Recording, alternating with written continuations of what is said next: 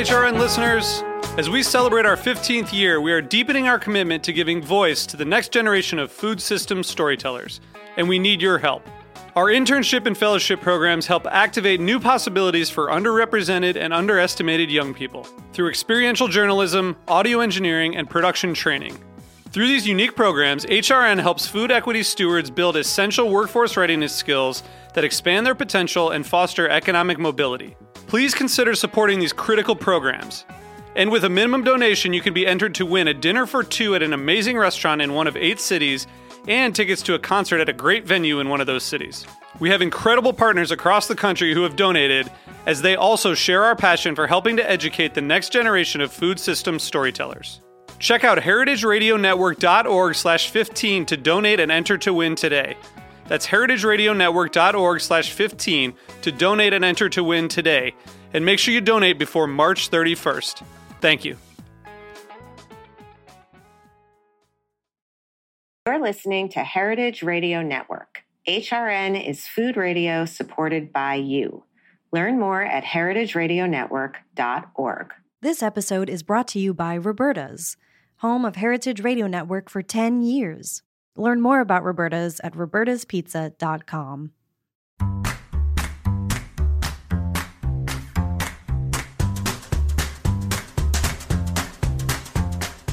I'm Allison Kane, and welcome to In the Sauce, a podcast about building consumer brands from the ground up.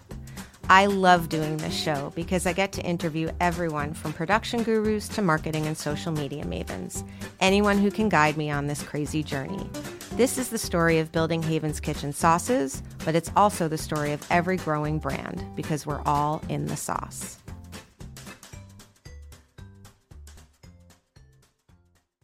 Today, I'm speaking with Christina Dorr Drake, CEO and co founder of Willa's, the only oat milk that uses whole organic oats, making it richer, creamier, more sustainable, and more nutrient dense than any other oat milk on the market.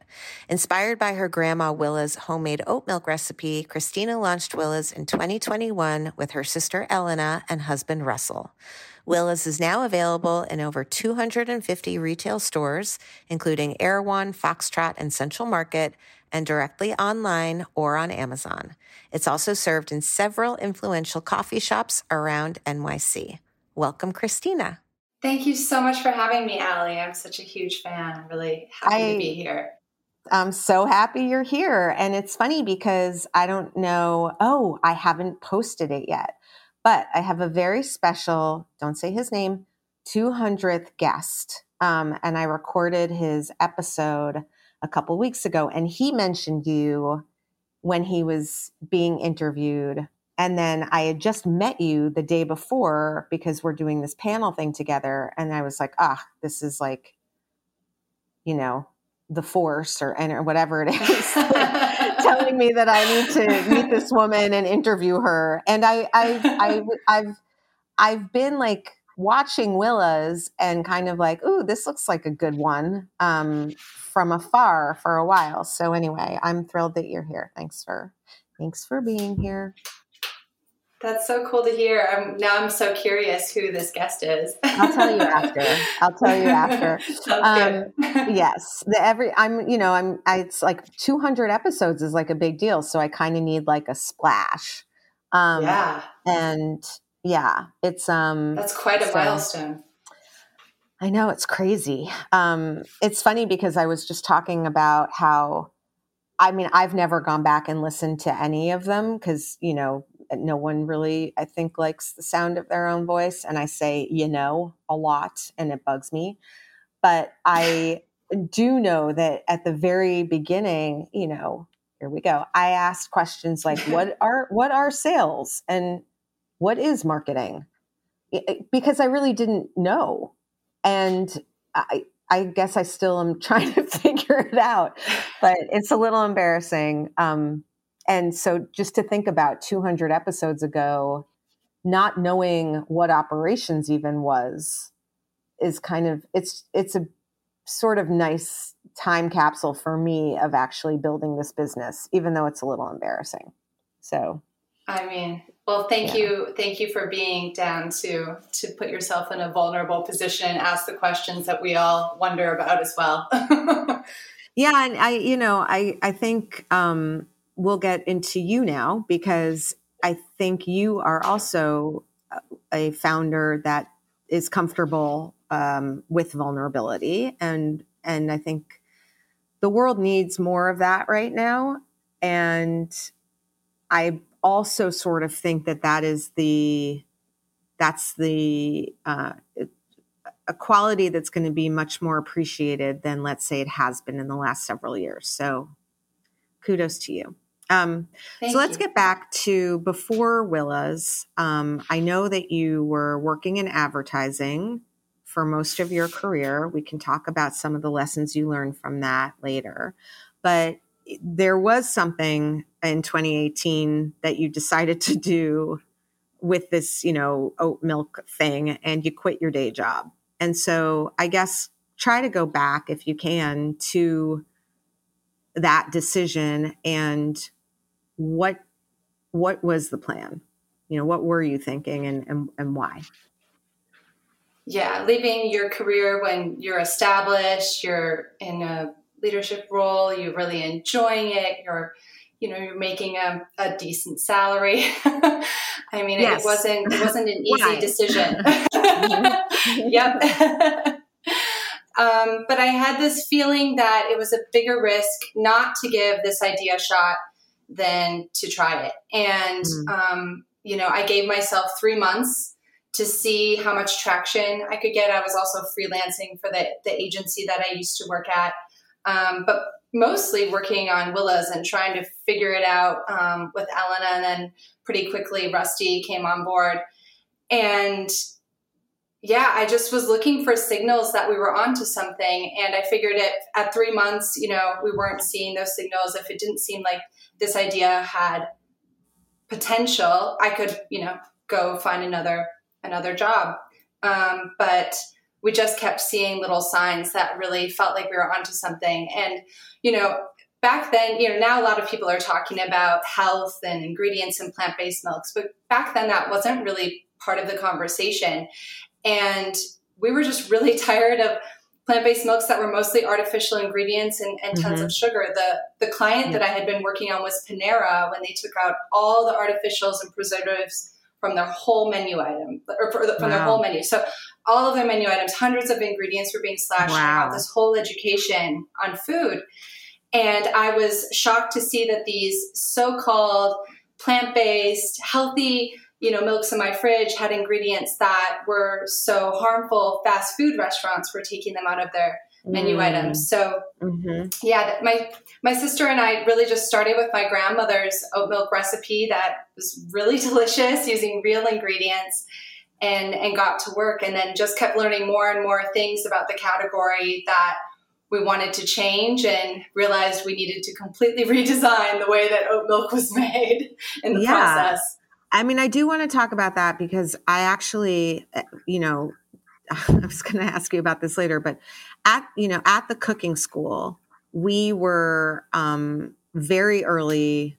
I mean, I think in like 2014, 2015, we really tried to make our own oat milk. We were uncomfortable buying, you know, when I started in 2012, people were still drinking soy milk and, you know, rice milk was kind of like exotic. Um, but we really wanted to make oat milk. This was before Oatly hit the scene like gangbusters.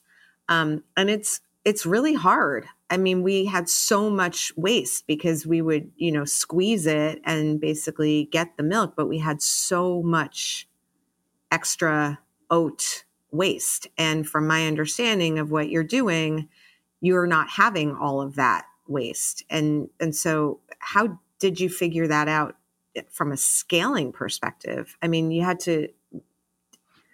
I, I mean, I, Elena, you said your your sister is some sort of scientist, I think. So, I mean, how long did yeah. that take? That must have taken a little while.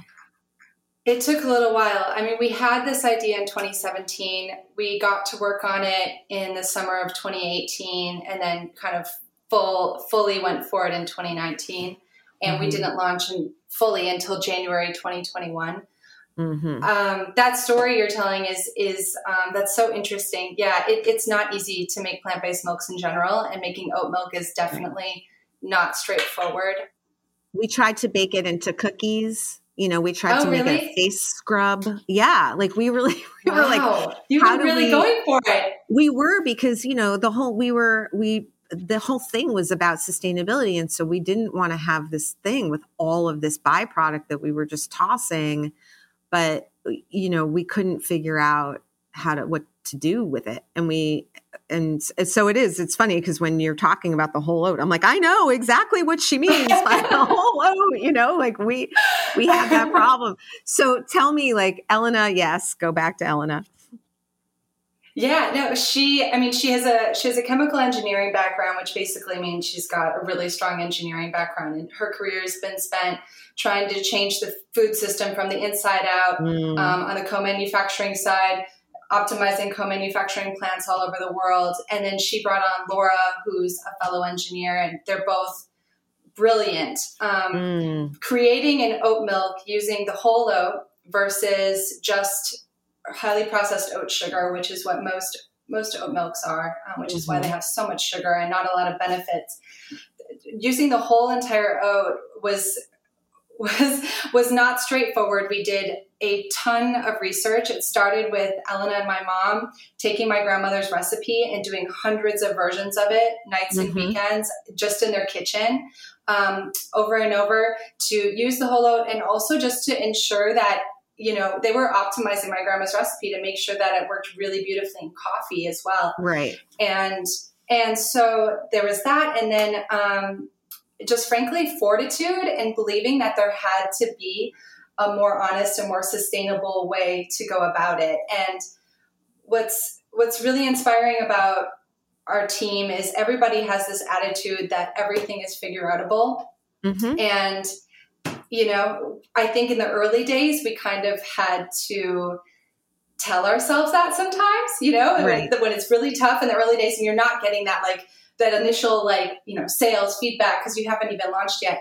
But um, mm-hmm. we went through so much in our first few years that I think now I, we have more resilience than probably mm-hmm. a lot of teams that have been around much longer or businesses that are far more established just because um, we went through so much and overcame so many challenges in the in the first few years and and figured out things that that no one else in the category um, has seems to have even attempted. Yeah i'm a big believer. I i think of it as like you know you're swimming through mud and then all of a sudden the mud clears and it's water and you're like oh wait what? Like this is swimming? You know? I just kind of yes. i'm kind of waiting for the mud part to to thin up a little bit but I think that you know you. building something that's really hard strengthens a muscle in you that um, makes you very prepared for a lot. And I can't say that I always chose it to be hard. It kind of, I just kind of did something hard, not knowing how hard it was. But I do think that the muscles that we've built, the you know, the attention to every single thing because every single thing counts when things are really hard um, will serve will serve us and obviously will also serve you well. But i want to go back to something you said at the beginning because you were talking about signals and i'm assuming that's because you did have this expertise in advertising and and i guess a little bit of you know culture and where culture sort of intersects with business and people's needs and problems to be solved and all that. And so, can you give me an example of? I mean, because you didn't have a product on the market for a few years, you were working on it. So, what kind of signals yeah. were you yep. were you seeing, and like where, what made the like the blinking start a little bit? Um, in those early, early days, those first few months where I was like, okay, Christina, you got three months. Let's see what you can do. Mm-hmm. And if mm-hmm. this is, you know, if this is worth it. And um, we we submitted for kind of the the top food and beverage accelerator program at the time. Mm-hmm. We did not have a brand name. We didn't have a product. we didn't have a formulation. we had like nothing done, but they were really excited about our idea. We didn't end up mm. doing that accelerator, but that was that was one. Another one was um, I was asking everyone I knew who knows somebody who's an entrepreneur or started a food or beverage business, and um, I, I talked to anybody who who would talk to me, and a lot of those folks really um, encouraged us. Um, mm-hmm. Also, my my cousin Teresa comes from a merchandising background is a buyer. Wow, you guys, you're you're like the Partridge family. This is amazing. you have advertising. Your sister's a scientist. The other one's a merchandiser. There's going to be someone well, who plays guitar, cousin, but... and like another one with the tambourine, and you're like ready to rock and roll. I like I love this. And your husband, I mean, like, it, yeah, oh yeah, he's got his own set of skills. He sales. I mean, who, he sales, yeah, and yeah, yeah of course, that tracks. This is he's amazing. He's a Dale Carnegie master trainer, but I mean mean, growing up, you know, Elena's like, you know, enjoying Calc 5 or whatever. And I was like, who are you? Like, how are we related? and now we're so grateful. of course. I mean, the I can totally see the movie of like the two of you being little and she's doing, you know, science and you're doing surveys. And then, you know, you meet your, it's perfect. I mean, so you have like many cousins all over the place that have all of these perfect skills for the you know for the startup well, that you're building. We have, we have one cousin, and she really really believed in us in the early days, and um, so yeah, she was another one of those signals. And so tell me going back to the you know I liked the way you you were talking in an article and you and you said you know you, strategy is sort of this intersection of business opportunity target audience and where culture is headed. Um, and i guess my question to you is you know is that sort of the formula was that on your mind when you were thinking about getting ready to launch and building this? You know those three things business opportunity, target audience, where culture was headed. And how did that influence your go to market sort of plans? It 100% was. I mean that yeah, that was my my role and strategy, you know, it was making sure that we were we had a really clear understanding of the business objectives and developing the path to get there and then serving as sort of a springboard and a sandbox for the creative team and then making sure that that work hit their objectives while also working really closely with you know the cmo and marketing team and leadership team. So it was a wonderful training ground for entrepreneurship. I mm. really love research qualitative quantitative ethnographic. Um, and so that you know has has definitely informed the the approach we've taken to everything. We did a ton of consumer research and blind taste tests um, in the early days. I right before the pandemic, I showed up at the WeWork headquarters because we we had some connections there, and mm-hmm. I did blind blind taste tests with our formulation versus Oatly with like hundred people. Mm-hmm. Um, so we just did tons and tons of research, and then I think on the flip side, I I knew what we were up against. And I knew that we didn't mm-hmm. have resources, we didn't have tons of money, we didn't have a big ad budget. And so I was looking for channels that had sort of built in marketing. And I was really excited about offices and co working spaces. Mm-hmm. And, um, you know, because you sell to them and you essentially get sales and sampling and brand awareness at the same time um, it was a really great idea, except for the fact that we were planning to start it and launch it in 50 WeWorks in March of 2020. yeah. So, but, but so, I do, yeah. so that might not have been right. That might not have come to fruition, but I do think that you bring something up that's really important that I'm, I'm talking about more and more with emerging brands and, and it's this idea that there really isn't, it's not you don't have to start at Whole Foods. There are yeah. so many people out there. As, as long as you are, like you said, as long as there is a target audience, and it should be, in my opinion, and you're the marketer by training, but I feel like the more that I know, the more targeted that target audience needs to be to really get off the ground the way that you want to. We all think target audience, Instagram target audience 23 to 40 year olds who care about their health like no it's not a target audience like who is this person and it feels like there are so many more channels and so many more markets and so many more routes that brands can take if they just get a little creative about it. You know, medical offices, 100%. old age homes. You know, I mean, they're, they're camps. Like they're they're places where people are sticky, and if they love you, they're going to tell all their friends about you. And you were onto something, right? It, it happened. I mean, you couldn't have predicted a pandemic or you know Adam Neumann being a maniac, but you know, like you did have you were going in a zig when everyone was zagging. We were, we were. I mean, you know, and I still, I still believe in the food service channel um, mm-hmm. wholeheartedly. You know, even if, for instance, if you're looking at that channel, you might say, "Oh, the gross margin isn't as strong because uh, whether you're looking at you know, restaurants or coffee shops or offices, um, maybe the margin, you know, isn't as strong." But you're not spending tons of money on something. You're not spending for mm-hmm. trade spend. You're not spending for marketing. In fact, a lot of food service channels, they're asking you for signage and they're not mm-hmm. charging you for it. They're asking you to make it with them and, and, and help them sell it. And so it's, it can be really beneficial for getting volume and getting, you know, just, um, you know, everybody's getting pressure right now to have, you know, a path to profitability. Um, Whole Foods might not be the pathway to profitability for every brand in the early days. Right. Okay, we're going to take a quick break and then we're going to come right back.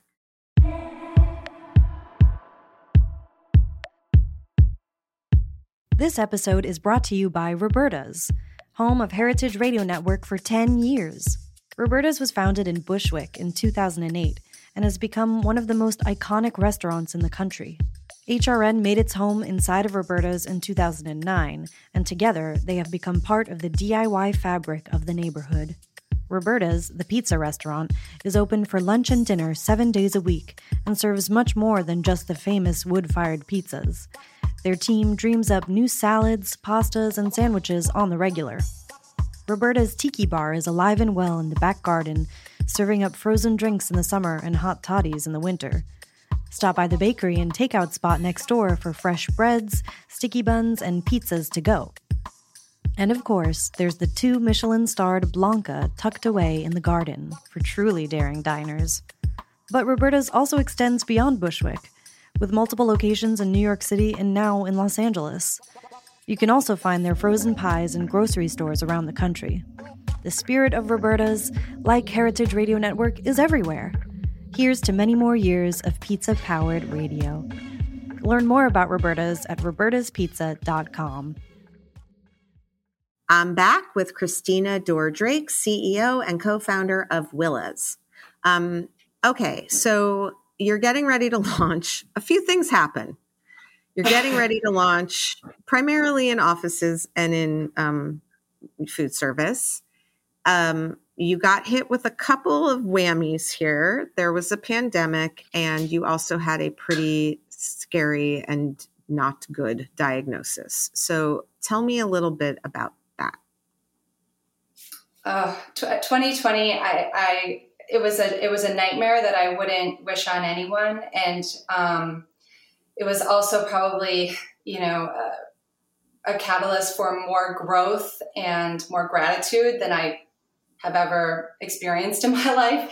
Yeah. Very complicated emotions around it. But essentially, um, in January of 2020, as we were getting ready for this big launch in offices and co working spaces and some coffee shops, mm-hmm. I um, thankfully, my mom was always pushing me to do self exams, and I wasn't as religious about it as I I could have been. But thankfully, I I did one in December, and I felt something that was just like not what I remembered feeling before, but I wasn't mm. really sure what I was even doing with the self exam. And mm-hmm. I think most women don't know how to do self exams. I think all of us mm-hmm. are just kind of like, what? But mm-hmm. this is just a PSA. Look up some, there's really good videos. Ask your doctor, um, do your self exams.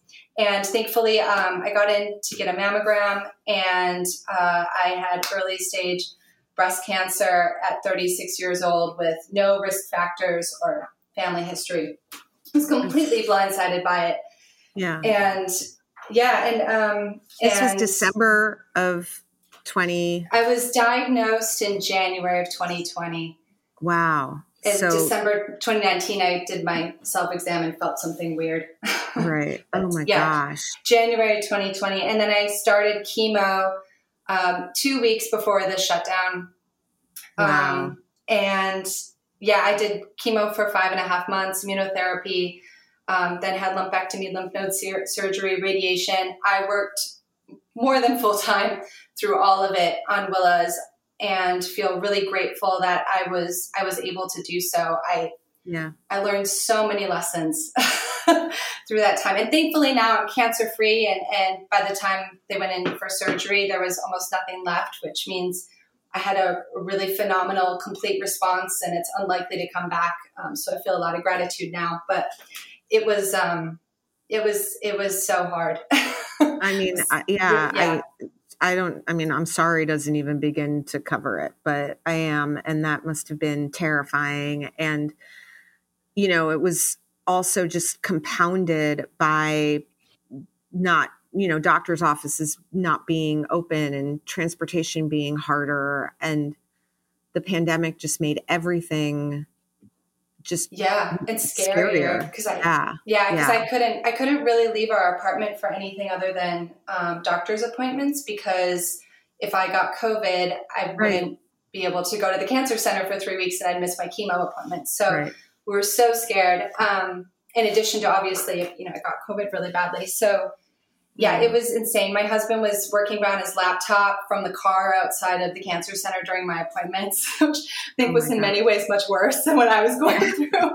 wow. um, but yeah, no, I I think what what was the the biggest lesson I took from it was that you know when I when you're having all these treatments done to you, you feel really powerless. So I felt like I wanted mm-hmm. to have an active role in my treatment and there's a lot of research that suggests um, working out after chemo can help and mm. you know is, there's certainly nothing wrong with eating more plant-based and, and doing meditation and stuff like that if it certainly it certainly didn't hurt and right. so um, i was i was like okay i i'm going to take time each day for the things i need to do just to help me get through this time um, if I need to journal about all of the emotions I'm having right now and all the fear, if I need to do a workout every day over lunchtime, if I need to meditate to start my day, I'm going to do that because I, you know, I need to I need to figure out how I can get through this and, and launch this business in the midst of it all.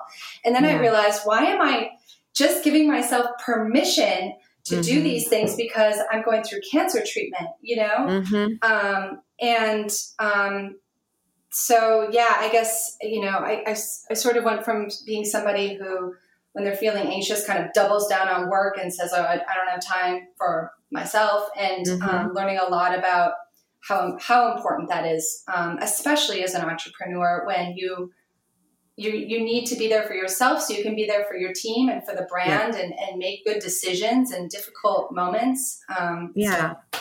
I don't, I don't know you know it's it's so interesting and i don't talk a ton about gender on the podcast because you know I, I, don't know I, I just am a woman i guess but I, I do think that we have there is just this weird fundamental misunderstanding that is burned into our brains very early on as women that our self care, for lack of a better word, is really secondary. And that it's selfish or it's um, lazy or it's self indulgent. I mean, you know, Luxurious. everyone knows, like, yeah. yeah, like I, I, you know, a massage. I, I would, I would be like, I, that's, I'm that. I'm not going to tell people that I got a massage. Like that feels like really just do I think I'm Kim Kardashian? Like there's something so bizarre about meanwhile, like in many cultures around the world, that's just considered good old fashioned move your lymph around and like get some blood flow to certain areas of your body. like it's and just sit a little taller, like, you know, and not have like exactly like you know, what you know, sh- but shoulders and injuries and yeah. yeah. I mean, it's yeah, it's and I think equally yeah. with entrepreneurs, Well, right. So that's a double compound, right? Exactly. So you take a woman who's already not, you know, not comfortable sort of taking care of herself because it's, you know, whatever you want to call it. And then you add, you know, this founder thing to it where all we do is sort of worship the hustle and the you know never you know just like i slept on the floor and i slept on the plant floor and i didn't i slept standing up or i didn't sleep at all. And you know there it just there's it's it's a little ass backward right? And even still i feel sort of i talk about it i can hear myself talking about it and hear myself but there are times where i will be like you took a vacation? or hmm you want to take a friday off? Huh. You know I, and it's know it's like feeling. burned in my brain. It's so it's it's really unfortunate. So i mean you know i don't want to like move on to the market but you know did you i guess you know when you were in that period of i guess i mean was it a year 18 months something along those lines in treatment and sort of post treatment and it was you know it, you know when you're younger and um, you get hit with this diagnosis, they they throw everything at you. Um, mm-hmm. So I yeah I was I was in what they call active treatment for basically from February through early fall, and then um, mm-hmm. I and then I went into kind of the next phase, which is the one I'm in now, which is I'm you know I'm on a drug that does like a little extra work to help keep my cancer from ever coming back, which is lucky right. that I have the kind of cancer that you can have a drug like that. Yeah, um, and yeah, and it, but it, but it's it's it's a long haul. I mean, there's there's so many different uh, phases to it all, and in some ways, the most difficult part is actually when you're done with the active treatments because you go from people watching on you all the time and going to all mm-hmm. these appointments and people check everything and then all of a sudden you feel like you've just been like thrown out to pasture and yeah. nobody's looking out for you so that yeah. it was just it was yeah it's a long road but at the same time um you know I, I feel like a lot of times i tell my story and my friends will be like oh my god i have to get a mammogram and it's like no get the mammogram just because you can get more information about your body you know you don't right. go to the dentist thinking you're going to have mouth cancer. You're doing it so mm-hmm. they can mm-hmm. tell you, like, oh, there's something going on here or there. Mm-hmm. Um, so yeah, that's I guess that's the other thing I, I would say is like, and and and there's there's so much that they can do. Um, if God forbid you do have it and they catch it early. So early, yeah. All, all, all that's to say, I feel super, super fortunate, but, um, yeah, it was, it was, it was a long haul yeah, I mean, and it took I, a while I, for my hair to grow back too. I was doing like inter, you know, I was doing investor meetings over Zoom in a wig. Yeah, that my hairstylist like literally cut on her face, looking at me on a Zoom call, being like, "Do you want it like this, like this?" right? Because I couldn't even mean, go to see her. yeah, no, that's it's it's amazing. I mean, I guess you know, aside from the takeaway of okay, this isn't indulgent for me to take care of myself because it's actually critical for my health. Um, which is, you know, something that I think I, I know a lot of founders that are physically and emotionally very rundown. Um, you know, and I just I guard that very ferociously. You know, I'm working really hard to relax a lot of the time, which I think might not make sense, but I mean that I that makes sense to me. yeah, actively working to like calm my nervous system down and slow yeah. my heart rate down and all of that stuff. Um, but aside from sort of like deciding that this was not um, something that was you know silly, that this was actually critical to your well being, were there any other sort of takeaways in terms of the business and building yeah. the business and launching the business that you that you came away with one was i was talking about resilience i think in the early days of Willa's i considered a good day as like you know having a really good day of sales or um, getting a, a, major partner on board or something like that and mm-hmm. now i really try to celebrate the days where some challenge comes about. You know, every day there's like some new fire to put out, and our team comes together and comes up with a really great solution and even turns that challenge into a new opportunity. And mm. I think as an entrepreneur, the, the, further you get down this path, or at least this is just the conversation I feel like I have a lot with um, folks who are much further along than than we are is that you eventually realize that every single day you're going to have really high highs and you're also going to have days where you get blindsided by challenges and you just have to accept that you got through the last one so why won't you get through this one you know? Yeah. Um, the other thing it really validated for me was our commitment to using clean ingredients to using organic ingredients. Um, conventional oats are really heavily sprayed with glyphosate, which is Roundup, and and you know approved, a known carcinogen, which is something I want nothing yeah, to do with. Is Roundup still like what the hell? They've been talking about Roundup since Silent Spring. Like literally, I, I think I Rachel know. Carson was talking about it. I mean, uh, God knows when, but like, what they're still spraying that, or just is that yeah. not in America, or like what in America? Oh, like, d- definitely in America. Um, yeah, I don't, I don't know why we can't get past it. I have a feeling I know why. yeah, fair enough.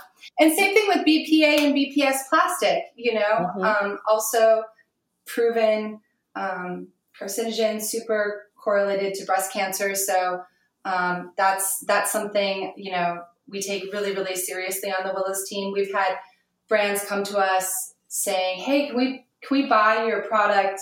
In a bag in the box um, so mm-hmm. we can you know make it easier if we want to use it in something else and i have not found a bag in the box that isn't bpa free or isn't just mm-hmm. you know plastic that is not recyclable so mm-hmm. I, if there's anyone out there looking to innovate around packaging please do but um, it's just it just yeah. really validated our commitment to um, using clean ingredients and wholesome ingredients and ensuring that our decisions are guided by our values and, and everything we do has to live up to my grandmother's name. Aww, I, which is such a beautiful name too. I love the name Willa, by the way. So going back to, you know, I remember, I think you probably know if you've listened to this, I've had Mike Messersmith on. He's a, a wonderful guy. And Haven's Kitchen was actually uh, one of the first cafes in New York to have Oatly. And I remember when there was like people were offering my baristas $50 for one of our Oatlys because wow. they couldn't get it. And it was like the great oat milk run of like 2016 or something. There was like some sort of crazy situation. But you knew you were going up against, you know, everyone from Oatly to Califia to all of the different, you know, regional brands and and the the big brands that were coming out with their own oat milks and I don't know a lot about the category, but I do know that um, it's got some heavy hitters with some deep pockets.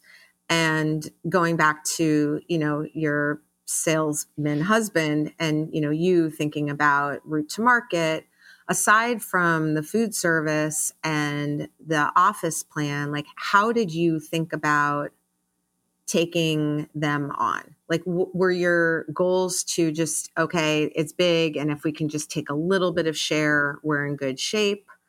Um, were you trying to think of maybe we're going to try to position ourselves really differently from them?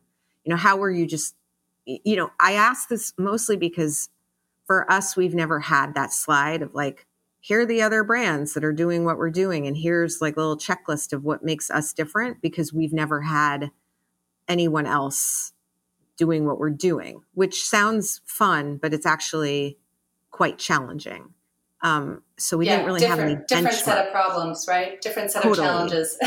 exactly. Um, so I'm just curious, like what what did that page in your deck look like to you, or like what was your sales plan looking like to you, knowing sort of the this the way that the market looked? We we have never tried to be an Oatly copycat, and you know we always said that our values guide everything that we do.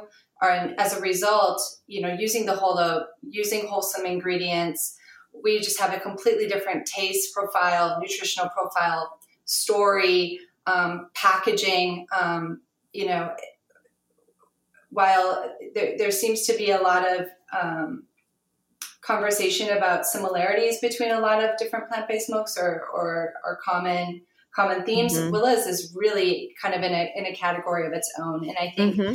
that that was huge for us. At the same time, we didn't know that the consumer was going to follow the same path that we were headed. I remember having a conversation with a friend in 2019 and she said, "Well, I'm vegan and I actually don't really care what ingredients are in the food I eat as long as it doesn't have any animal um, you know, it doesn't mm-hmm. have any connections to an animal. And I was like terrified when I heard that because mm-hmm. I thought, oh my gosh, if this if this whole you know belief in going more plant based just heads in the direction of you know say the Impossible Burger, yeah, right. um, Willa's is is isn't particularly relevant, and I wasn't really interested in creating a brand that just kind of put its values aside and stop caring about health of you know people and the planet. So.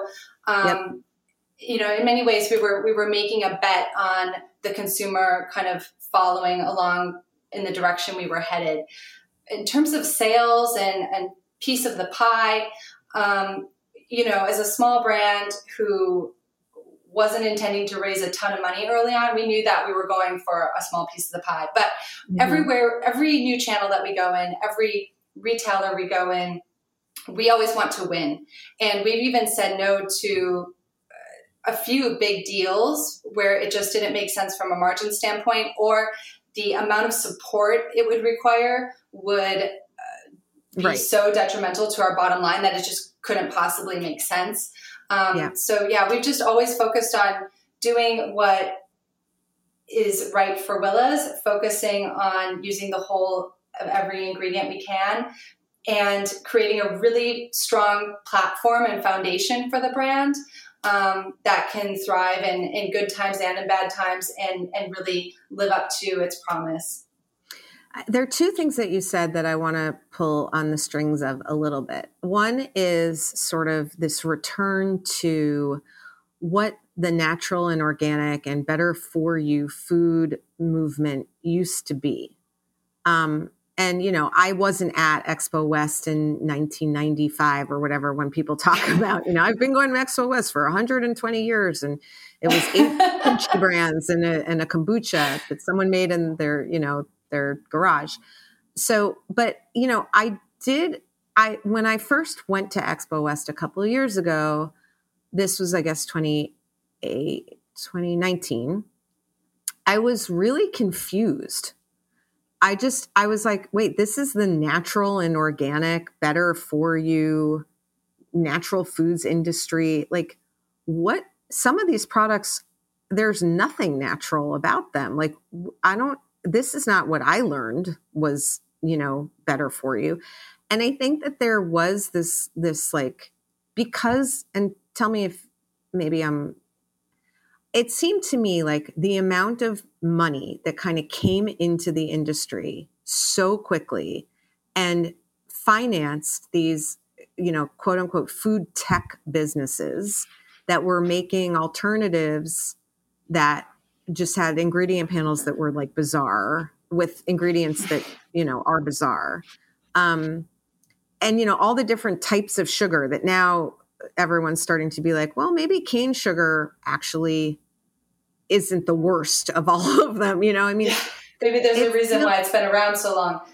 yeah. And like, I don't know. I do you feel like maybe part of what's happening because maybe the money is kind of slowing down and the, you know, the like rocket ships and we're a tech company, not a food company kind of banter is slowing down. Maybe there is this like return back a little bit to this core group of people who really want to eat better for you things that are also better for the environment and potentially going back to some of those investors who were there in the first place. Like, has that been an experience for you?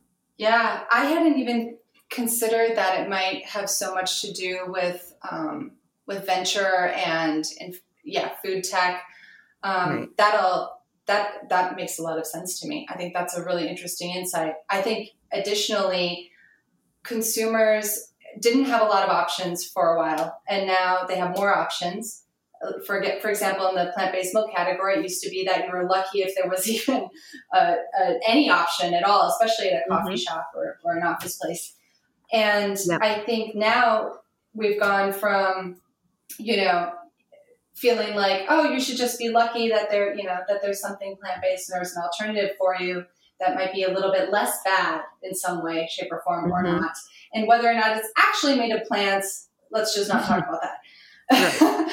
and now, now it seems like consumers, you know, they're just taking a much closer look and they're asking, you know, does this actually give me the benefits that it's supposed to? If it's if eating more plant based is supposed to have all these health benefits and nutritional benefits, shouldn't I be able to see those on the ingredients and, and the packaging? And I think, right.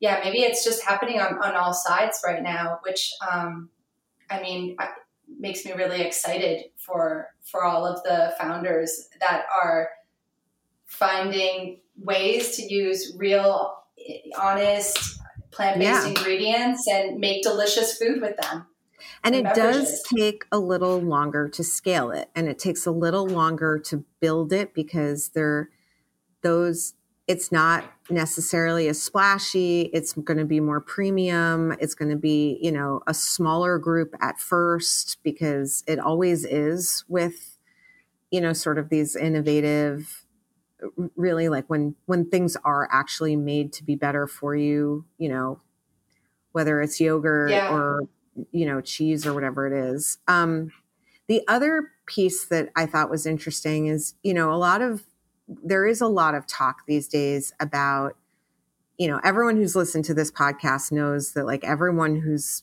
ever said anything is like core then more build it slowly don't go too quickly don't you know know how to say no you know, all of that. Um, but it's really hard. And it's also, Absolutely. I don't think that a lot of emerging brands, and this is just a hunch, maybe this is just because I didn't, the margin on, because you said something really interesting like there's the margin, but then there's the what's it going to take to keep us going there. So even if you figure out, you know, I have to give this this customer, you know, an EDLP or whatever it is, okay, so now I know the margin. It's not exactly what I want it to be, but it's fine. Usually with accounts like that, that's just the beginning of where you're spending. And then you have right. your distributor OIs, but then you also have you know programs that you need to do with that retailer and then inevitably if it's not a great fit at least on I mean, maybe not for you, but for us, we spoil out if we don't sell out. And then we're paying for that.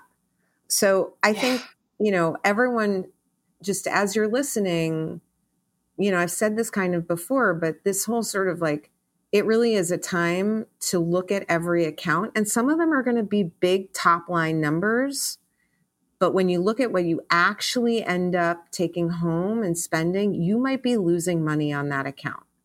So, is there a way that you, you know, you look at that going in? You know, it sounds like you're kind of eyes wide yeah. open, and that you have said no. Like, how how would you advise someone to do that? To just make that I mean, analysis.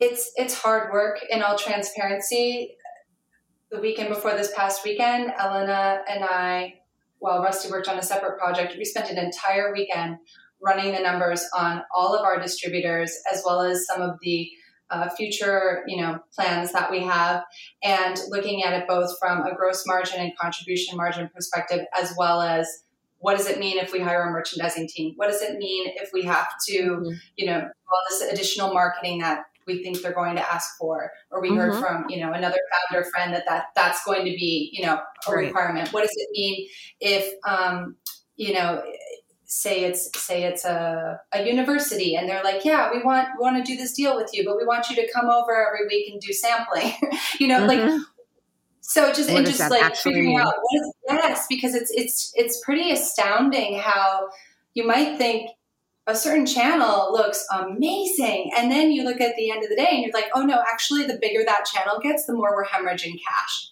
mm-hmm. Um, mm-hmm. and i wouldn't say that like you know it's super fun to spend your Saturday and Sunday running these numbers, but um, I do believe that when you do it, you learn so much about your business and you just feel so much more confident and clear headed yeah. about what your plan is and what makes sense for you. And because um, everybody's got advice, but yeah. the numbers also kind of speak for themselves.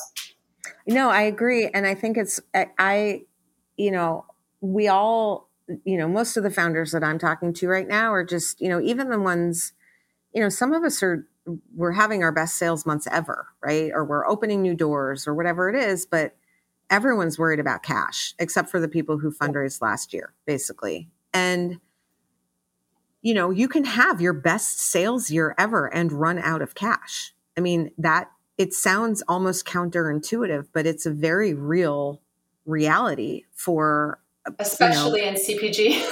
I mean, primarily in this business. And yeah. and that's why it always goes back to, you know, if you're starting and I go back, it's I feel like Marsha, Marsha, Marsha, but it's like margin, margin, margin, right? The the higher that you start, the kind of safer you are with all of these things nipping at it. And, you know, honestly, my old financial folks never spoke about contribution margin ever. It was always about, you know, product margin and gross margin.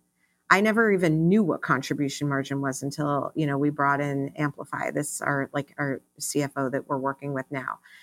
And because we've always had a really strong product margin and always had a really good gross margin. So I was like, wow, we're great you know and he's like well then there's this you know this other thing that gets you know kind of subtracted in there. Um, so you know this is just like we need to be literate about these things. And i'm I, you know my eyes start to glaze over when we're talking about excel and contracts and stuff like that. But if your eyes glaze over then bring someone onto your team or like make sure that you have people that will sit with you for eight hours on a saturday and just figure it out. And then leave. I mean, the great news is is the channels that work and I really this is true I feel like in life and in and in business when there is alignment, it's easy. You know, there's when you don't yeah. have to force the puzzle piece into the puzzle and be like, it's fine. There's a straight edge here. like, I'm sure this is just fine. Like, you know, because we all want to do that, you know, but we've then you're all, like pushing it in, in that and, mode before. Yeah. And then when you try to pull the puzzle piece out, it kind of like sticks and it gets like, it, it's like annoying. And then you rip the paper a little bit and you're like, ah, oh, shoot, you know, kind of mess that up. Or you go to sleep goes, at night and you're like right. afraid that XYZ might not work exactly perfectly mm-hmm. to plan. And now you're just stressed about all of the reasons why that puzzle piece might not stay jammed in there perfectly. right. I mean, so and, and it's like if it's meant to fit in there, it's going to glide in, and you know that might mean that you know I, I think one thing that I'm learning pretty quickly is my fresh sauce in a pouch doesn't glide in to every single grocery store in America's produce set. It just doesn't, and I've got to be okay with that, either readjusting the expectations on it or innovating where it does. But trying to fit my pouch, let's say, into Walmart would be a big mistake. Just knowing mm. what I know. And it has really nothing to do with, you know, exactly the cost of making it. It has to do with everything else on top of that. You know, what, what, what this pouch will do in that channel. And I, I think the more that we can kind of sit down with ourselves and hopefully with investors who understand if you have them in there and with people who get it and you can figure out what's flowing, you know, fish where the fish are. This is a channel that's working for us. We're up yeah. whatever percent at this market. Let's really lean in and make it up even more. Have we even capped out on our velocity? Like, we're selling eight pouches a week here, could we sell 12? Could we sell 16? You know, and I think that's yeah. the strategy work that we're all kind of scared to do, but we need to do. And it can be such an opportunity for creativity. You know, mm-hmm. I think that's what I, I, I sometimes will get into a mode of like, oh, well, clearly this isn't going to work, and oh, so frustrating. And then, you know, thankfully I, I, feel like my co-founders and I like take turns having like high anxiety moments and someone else mm-hmm. will be like, mm-hmm. well, wait, well, what if we, what if we rethought the packaging right. this way? Or what if we rethought right. It doesn't have to be so binary. Or, yep. yep. Yeah, exactly. And then sometimes it's like, you just need somebody else to kind of pull your head out of the weeds and be like, wait, but remember like creativity is why we're doing this because we want to create Mm-hmm. new things. So, like, Right. let's embrace the constraints we have and see if we can come up with some cool new way to to go about it.